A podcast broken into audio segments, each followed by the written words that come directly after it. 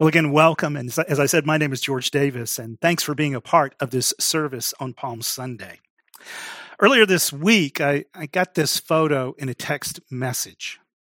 Uh, this, this is the address in Dallas, Texas, where I grew up. Now, I worded that very carefully because I, I grew up here, but I did not grow up in that house. You see, in 2019, uh, my parents sold what had been our family home for more than 40 years at this address in Dallas. But the new owners uh, tore that home down and they have just completing, completed putting this home up in its place. And I, have got to be honest with you, it, it's, it's, it's, a weird, it's a weird feeling for me to really look at this picture. Because this, this picture is a reminder of, of the reality that, you know what, I can go back to my old neighborhood, I can go back to where I grew up, but even if I go back, it will never quite be the same again. Have, have you ever had that kind of experience before? You know, one of those experiences where you want to go back to the way things used to be, but you can't? Uh, maybe you've had an experience where you'd say, you know what, I, I want to go back to the way things used to be in my workplace, but changes were made. I, I want to go back to the way things used to be in a particular relationship, in a friendship, in my marriage, uh, in relating to my parents or relating to my kids, but that's just not happening. Maybe I wish I could go back to the way things used to be with my health, but the truth is I'm getting older. Even now, you may be dealing with the truth that, that some of the things are just going to be different as we come out of COVID, and we're not always going to go back to the way things used to be. So, do you know, do you know that experience? You want to go back, but things just aren't the same. If you can relate to that experience at all, I think you can understand what we're going to see in our journey through the Old Testament this morning, the particular experience of the people of Israel after they come back from exile. Now, this morning, as, as we prepare for Easter, we're really concluding our journey through the Old Testament that we begin at the beginning of the year. We started the year, we, we began by looking at the promises made to Abraham, those great promises, right? Abraham, you're, I'm going to be with you. You're going to become a great nation, and I'm going to bless the world through you. And then we picked up the storyline as the people of Israel move into the land that God had promised and they begin to settle down. And, and of course, over time, they reach a point where they ask for a king. And we, we went through that season of, of united monarchy under the, the major kings, Saul, David, and Solomon. And we saw what that looked like. And then, of course, due to a variety of internal factors, that kingdom divided in two. And, and you end up with what's known as the northern kingdom or Israel and the southern kingdom called Judah. And we followed along some of the experiences that came through that time. As you read the historical material, you actually read of the exploits of kings in both of these countries. And, and of course, we also saw prophets come onto the scene to remind the people of, of, of God's identity for them and what it meant to be in relationship with God. But, but tragically, as you read these stories, uh, there's a lot of negativity here. I mean, particularly in the northern kingdom of Israel, you basically go from one disappointing king to the next. And over time, you see the reality of idolatry and then injustice setting in in a variety of ways. The southern kingdom, Judah, is, is a little bit better. There are some good kings, and there are what appear to be seasons of repentance and renewal, yet the the overall pattern, the overall trend line is downward in Judah, just as it is in Israel. Consequently, as, as, a result of their disobedience, ultimately both kingdoms fall to foreign powers. In 722 BC, Israel falls to Assyria.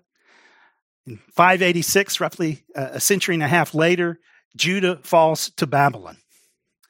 And when that happens, when Judah is conquered, when Jerusalem as a city is destroyed, the city of God, it ultimately means that people in this region are going to be taken into exile. And when it comes to the exile, as we've already seen, it's really a low point in Israel's history. And I think it's, it's an experience that had to generate a great number of questions right? As the people were taken into exile, what about God's promises? I thought we were the people of God. What about those great promises made to Abraham that we mentioned just a moment ago? Were they just empty promises? Well, even as all of this is taking place, even in the midst of this chaos, the, the prophet Jeremiah says, Yes, we're going to experience God's judgment, but that's not the end of the story. He says, ultimately, after 70 years, we will, we will come back to our land after exile. The people will return. You know, that's, that's exactly what happened. Over time, the, the Babylonian Empire gave way to the next major empire, the Persian Empire. And beginning in the book of Ezra, we read this. In the first year of Cyrus, king of Persia, right, the, the new major regime on the block. In the first year of Cyrus, king of Persia, in order to fulfill the word of the Lord spoken by Jeremiah, the Lord moved the heart of Cyrus, king of Persia. And so at the end of this exile period, it, it, it feels like things are now going to move in a positive direction. Just like the, you know, just like the sun breaking through after a rainstorm, storm, hope begins to break through for the people. Because Cyrus allows these people to return to the land. He allows them to go back, to rebuild their communities, and to rebuild their temple. And this is exactly what is described in the opening chapters of the book of Ezra. Now, as you can imagine, I think that there was just a great amount of excitement, enthusiasm for those who returned. Right? We, we get to go back. We get to go back to our land. We get to go back to our history. We get to go back to the heritage that's so important to our past.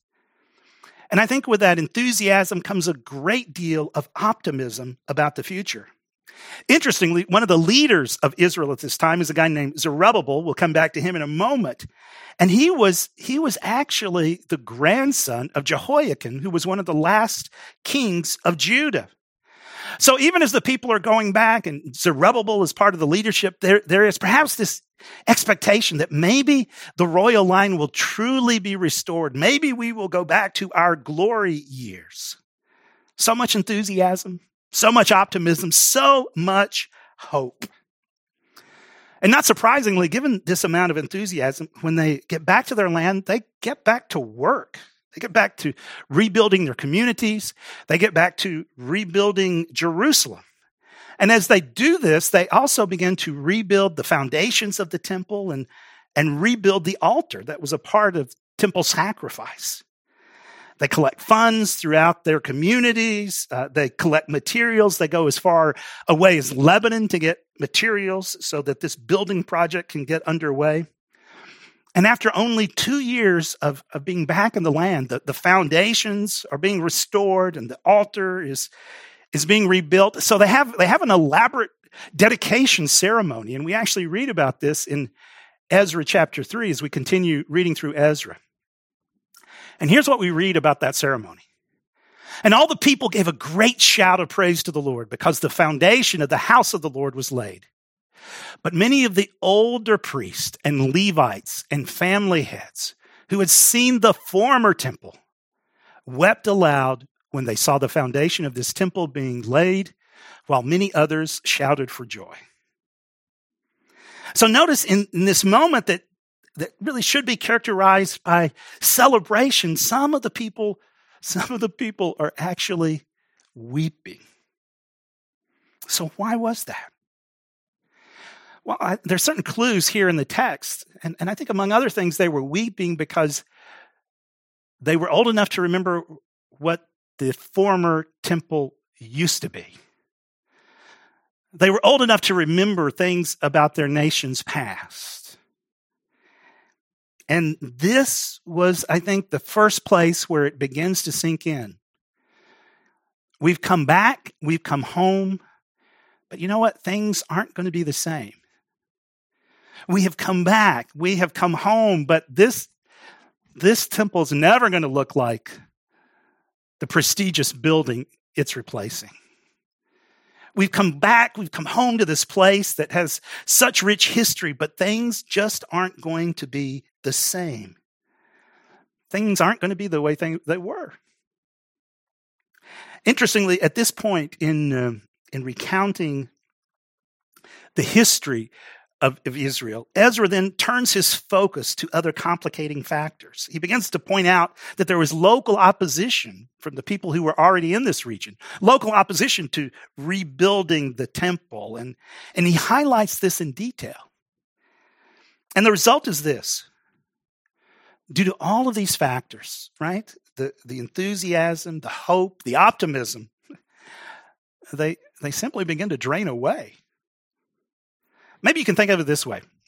Uh, due, due to the reality that things wouldn't be the same in the past, and due to the reality that there was opposition in the present, the people just, they become disillusioned. They become disappointed they become discouraged. And the, the discouragement over time just leads to demotivation, right?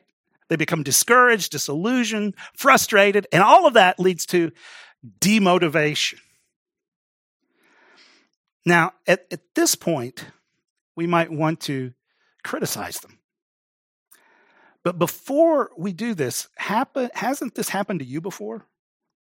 I mean, haven't there been areas in your life, some season of your life, where, where you became disappointed and discouraged. And, and because you became disappointed and discouraged, you just, you became demotivated. You just lost interest. I mean, maybe even over the last few months, you know, as we've been going through COVID, maybe at the start of online classes, you in your family, you know, you're excited. We're going to do this well. We've got all the supplies. We're going to, we're going to do this really well. But just over time, it just really became discouraging, disappointing, and, and it, you just lost interest. You became demotivated. If that's happened to you, trust me, you're not alone. I've heard multiple stories, multiple stories along that line. And, and in a similar way, maybe even over the last year, you know, with kind of the discouragement, the disappointment that, that has come with it. Maybe you just even become de- demotivated in your relationship with God. What's the point? Why, why do I need to engage him and pursue this relationship. And so maybe you just kind of become demotivated when it comes to God, when it comes to Christianity, when it comes to connecting with other followers of Christ. This, this is a pattern we can go through, right? You become discouraged and disillusioned and you just lose interest. In fact, I would suggest if you find yourself in a season at a point where you are really demotivated, you've lacked, you, you're lacking energy for what you're doing, I think it's possible to look back and say, well, what's, What's the originating cause? What, what has been the source of disillusionment and discouragement that has now drained me of my motivation? So as a result, as a result of, of the discouragement, the disillusionment, the people become demotivated and, and the result is the, the temple building project is just put on hold. It comes to a halt. In fact, I would describe it this way. Over time, that partially rebuilt temple, it, it just sits there. It sits there as a monument to lost hope. The weeks pass, the months pass, the years pass. In fact, 16 years pass by. And then something happens. What happens? Well, God does what he's often done in the past. He, he sends prophets, and for a brief period of time, a prophet by the name of Haggai appears on the scene. And Haggai, he challenges the people with this message. Why, why have you given up? I mean, why have you gone about with kind of building your own lives and doing your own thing while you've, you've let the temple, which represents God's presence, you just let it sit there? Don't you realize that in doing this, you in essence have put your relationship with God on the back seat? You've, you've put it on the shelf. Don't you realize that for the last 16 years, in essence, what's happened is you've just been trying to do things on your own and it just hasn't worked out well? It's time to move forward, Haggai says. We can't be stuck in the past. It's time to finish what we have started. And with the encouragement of Haggai, the rebuilding work finally resumes. Now, the question is so, how exactly did Haggai's message move the people out of their lethargy? How did it, how did it move them out of the status quo that had sunk in for 16 years? What exactly did he say to get them moving? Well, I think as you read Haggai's message, there, there are two kind of key points, two expectations that I want to highlight for you. And we see these in, in the short book of Haggai in, in chapter two. And here's what we read kind of at the early part of Haggai chapter two. Here's part of his message to the people. Who of you is left who saw this house in its former glory? How does it look to you now? Does it not seem to you like nothing? But now be strong, Zerubbabel, declares the Lord. Be strong, Joshua, son of Jozadak, the high priest. Be strong, all you people of the land, declares the Lord, and work, for I am with you, declares the Lord Almighty.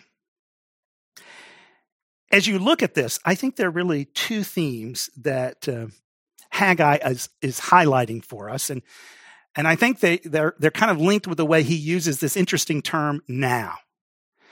First of all, he, he acknowledges the pain and kind of the disappointment that's part of their past, right? He says, for those of you who remember what this is like, just, just look back for a moment. And how does this look to you now? And the truth is, he, he's telling them to just to look back and, and acknowledge that, yeah, you're right. This, this isn't like it used to be. This temple isn't as impressive as the one built by Solomon. One scholar has said this like a good counselor, Haggai encourages the people to look back and identify the source of their disillusionment and the source of their despondency.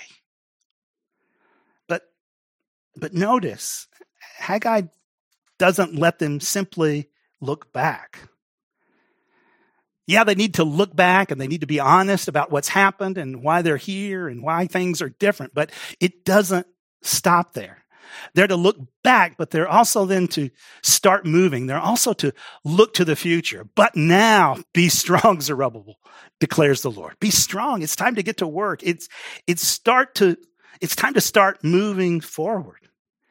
So, yes, we need to look back, but don't simply look back. We also need to get moving. We need to look to the future. We need to get back to work. We need to start rebuilding this temple again. And so ultimately, I think you can, you can summarize Haggai's message maybe this way. we, we need to look back and lean forward. We need to look back and lean forward. First, you, he's saying, look, we, let's look back. Let's not pretend this stuff didn't happen. Don't pretend it's no big deal that things have changed. We need to look back, but don't get stuck there. Because the truth is, there, there are all sorts of ways in which we can get stuck. I mean, when we find ourselves, right, in these situations where it's like, I want things to be like they were, but it's not going to happen, there are all sorts of ways we can get stuck in, in wishing we could go back. I mean, when we're disillusioned, discouraged, demotivated, we can, we can get stuck in denial. We can get stuck in bitterness. We can get stuck in guilt. And Haggai, says, look, you, you need to look back, but look back and lean forward. Now, why should they do that? I mean, why should they kind of, why should they resume building the temple after all these years of status quo and stagnation? Why should they start moving again? Because remember what Haggai said. He said, You need to start moving because God says, I am with you. Now, when you think about it, this, this is a promise that permeates the entirety of Scripture. I mean, as we've been going through the Old Testament in different ways, we've seen this theme. God coming to Abraham and saying, you know what, I'm going to be with you. I'm going to make you into a great nation. God coming to Moses and even in the midst of chaos saying, I'm, I am with you. God coming to David, David, I'm going to be with you and I'm going to make your line an ongoing line. Someone will sit on your throne for eternity. I'm going to establish your kingdom. So Haggai taps into that promise that is so deeply rooted in the history of Israel and says, Let, let's, let's remember this promise and let's get moving. Let's start this project over again. Let's get back to work. Yes, we, we look back, but we look back and we lean forward. We lean forward in hope. We, we lean forward in faith and we're going to get moving again. Now, if, if you noticed, uh, this message that I just read from Haggai, among other things, it's, it's specifically addressed to Zerubbabel. And I think that's not surprising. Because I, I think this is a message he particularly needed to hear. I mean, think about his situation for a moment. It, it appears that he's been a leader in this community throughout all of these years. I mean, he's, he's been a leader in this community throughout all of this season where they've just gotten stuck in stagnation and just stuck in the status quo. We, we don't know exactly how he responded to those circumstances. We don't have all the details. We don't know exactly to what extent, you know, kind of he fell in line with the other people who became disillusioned, or, or we don't know if he was trying to move the people forward, but it just wasn't a message that was received.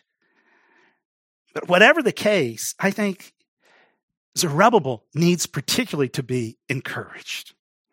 And so it's not surprising then when we come to another prophet from this time period, another prophet that worked along Haggai, Zechariah, that we kind of read this message to Zerubbabel.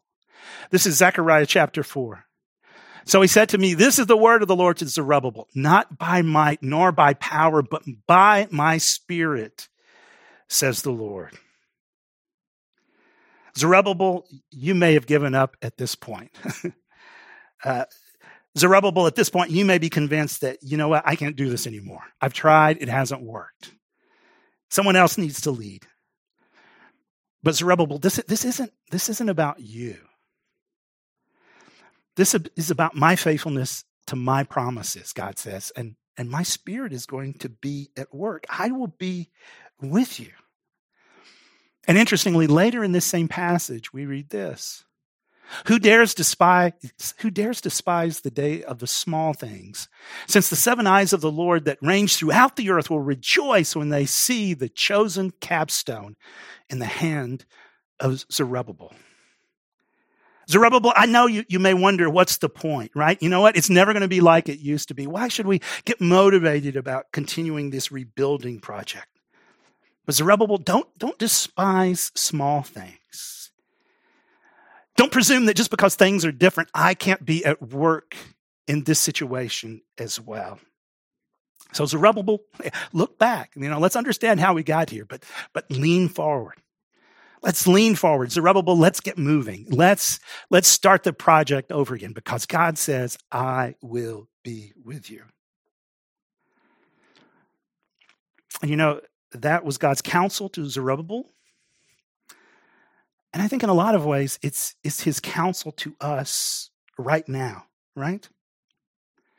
Right now, is we're kind of slowly beginning to come out of COVID and and it feels like maybe the sun is beginning to break through a little bit on some of the things we've experienced. As we begin to come out of COVID, I, I think it's appropriate just to look back and maybe be honest about the frustration, the disappointment, the loss, of, of what we've experienced. But if we're going to do that, we can't get stuck there. We, we need to look back, but, but ultimately we need to lean forward. Look back and lean forward. And we do so, we do so with the awareness that God is faithful to his promises because God says, I will be with you. And that means that even, you know, kind of acknowledging what's happened. I want, I, I'm at this moment now, so I want to lean forward. I want to wrestle with, okay, so what, what does obedience look like for me now? Maybe certain things in my life have changed. Maybe it's not going to be exactly like it was. Just acknowledge that. Maybe there's even a sense of loss or frustration with that. Fair enough. But okay, but I need to lean forward. So what does it look right now? What does it look like for me to be obedient? What does it look like for me to pursue God right now? What does obedience look like? What does it look like for me to get to work, to keep moving forward, to lean forward in this moment? Maybe, maybe they're just little things, little steps that I can take. And maybe they seem insignificant, but remember what God said to Zerubbabel don't, don't despise small things. Because I can be at work in the small things as well. Now we could stop here, but there's, there's one more, there's one more thing I want you to see from the book of Haggai. It's how the book ends. The book ends with, with a statement about Zerubbabel. And in many ways, it's, it's actually a statement in which the author both looks back and leans forward. To show you what I mean, here's how, here's how the book ends. It ends with, with a word directed towards Zerubbabel, where God says, I will make you like my signet ring, for I have chosen you, declares the Lord Almighty. Now, when you hear that phrase, signet ring, understand kind of the royal imagery right? The, the, signet ring was the, among other things, was, was, was a ring used by a king. It was, a, it was that ring that was used in, in a seal to authenticate royal documents. And as I said, in using this imagery, th- this statement, in many ways, it leans back and it looks forward. It leans back in this regard. Remember a moment ago, I told you that Zerubbabel is the grandson of Jehoiakim, one of the last kings of Israel. And in Jeremiah 22, there's really a prophecy of judgment against Jehoiakim. In fact, in Jeremiah 22, God says this If you, or he says to Jehoiakim, if you were a signet ring, I would pull you off my finger. It's a message of judgment in anticipation of the coming exile of Judah. And so, in using this imagery, uh, in talking to Zerubbabel, you can't help but look back to think about that, that message of judgment. You can't help but look back and just acknowledge the, the reality of the exile and the discouragement and the, and the punishment that, that resulted from the people's disobedience. I mean, this, this statement causes you to look back and say, yeah, you know what? That's, that's what's happened. This is what we've gone through. But this statement doesn't simply invite us to look back, I think it also challenges us to lean forward. And it challenged Zerubbabel to lean forward for this reason. Because remember, God says you're, you're like my signet ring, but, but in reality, Zerubbabel, Zerubbabel was never king. I mean, even during this time, this region is still ultimately under the authority of the Persian monarch. So there's a sense in which calling Zerubbabel my signet ring is actually in anticipation of something that will happen in the future. I think it's looking to the ultimate king who will one day come in David's line. It's looking to the coming of the Messiah. The statement is looking to the coming of Jesus Christ, who will truly reign as God's king. Interestingly, when we get to the New Testament, right, centuries later, we're introduced to Jesus in Matthew chapter 1. And guess who is included in the genealogy of Matthew chapter 1? The name Zerubbabel. So even as this book closes, it's like God is looking at Zerubbabel and saying this. Okay, Zerubbabel, you, yeah, acknowledge, look back, acknowledge, acknowledge the disappointment, acknowledge the frustration, acknowledge what's happened and the reality that things aren't going to be like they used to be. But Zerubbabel, even as you look back, I ultimately want you to start moving. I want you to lean forward. Because Zerubbabel, I'm going to be with you. And even the little things you do in rebuilding the temple, they're actually part of a much bigger story that is underway. And Zerubbabel, I want you to know I'm going to be with you every step of your journey. So, Zerubbabel, lean back and look forward. Now, I think for us, particularly on this day and this week, this day when we remember Jesus coming into Jerusalem, and this week when we remember Jesus slowly moving toward the cross, willingly and obediently moving toward the cross. On this day and this week, we especially need to understand that, you know what? We can look back. We can look back over the last year and acknowledge what we've gone through. But we can also ultimately lean forward. We can move forward in hope and confidence because the events that we are celebrating this week remind us that God is faithful to his promises. They remind us that God has made it possible through the work of Christ for us to be with him and for him to be with us every step of the way. And so, in light of that, let's take this message to heart. Let's look back and lean forward. Would you pray with me?